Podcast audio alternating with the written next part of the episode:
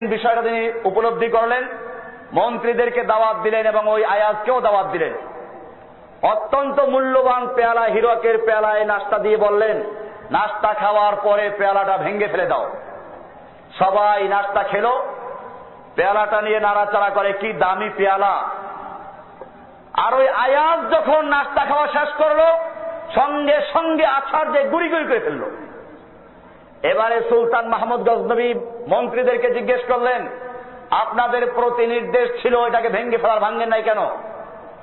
বলে, স্যার, এটা অনেক দামি পেয়ালা, মূল্যবান পেয়ালা, এটা ভাঙলে কেমন হয়?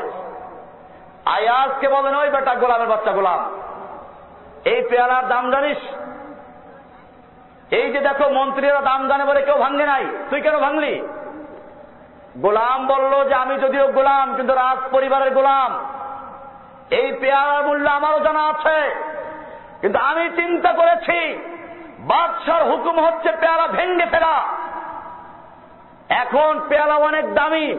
যদি আমি দামি পেয়ালা রক্ষা করতে গিয়ে পেয়ালাকে না ভাঙ্গি, আমার বাদশার, আমার মনিবের হুকুম ভেঙ্গে যায়। আর যদি আমি পেয়ালা ভাঙ্গি, তাহলে বাদশার হুকুম ঠিক থাকে পেয়ালা ভেঙ্গে যায়। আমি আয়াদের কাছে আমার বাদশার হুকুম। এরকম লক্ষ লক্ষ পেয়ালার থেকেও তুচ্ছ দামি। এই জন্য আমি পেয়ালাকে ভেঙে দিয়েছি। আমি বাদশার হুকুমকে ঠিক রেখেছি। বোঝা গেল ইবলিস যে যুক্তি পেশ করেছিল, এখানেই ভুল করেছে। হুকুমটা করেছেন কে? আল্লাহ তারা হুকুম করেছেন।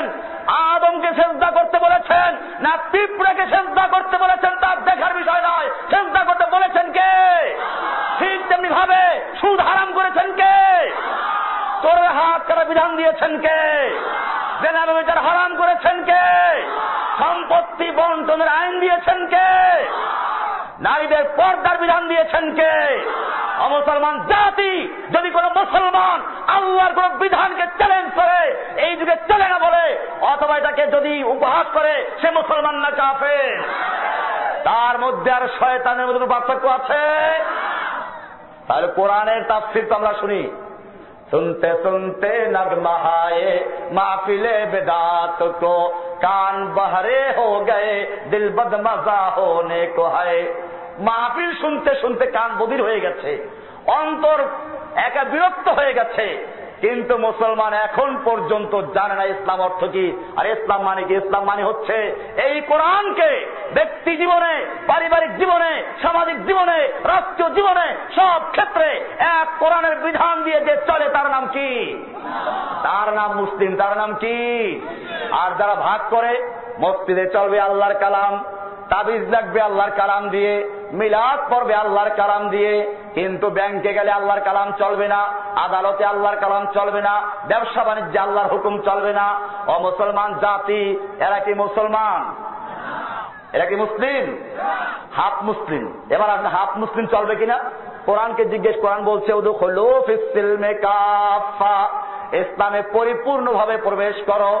তোমার বাড়িতে গিয়ে যদি একজন লোক দরজার মধ্যে অর্ধেক ঢুকলো, অর্ধেক বাইরে, তুমি কি বলবা? এই বেটা বহুদা ঢুকলে পুরো ঢোক, নাহলে পুরো বাইরা। ঠিক তেমনি ভাবে আল্লাহ রব্বুল আলম পরিষ্কার করে দিয়েছেন ওদুখলু বিসিলমে কাফাতান ইসলামে পরিপূর্ণভাবে প্রবেশ করো। কে বলেছেন? পরিপূর্ণ প্রবেশ করতে হবে। আল্লাহর বিধানকে পুরা মানতে হবে। আল্লাহ সুবহান আমাদের সকলকে সহি দিন বুঝার তৌফিক করেন। সুবহান আল্লাহ বিহামদি সুবহানাক আল্লাহুম্মা বিহামদিকা, আশহাদু আল্লা ইলাহা ইল্লা আনতা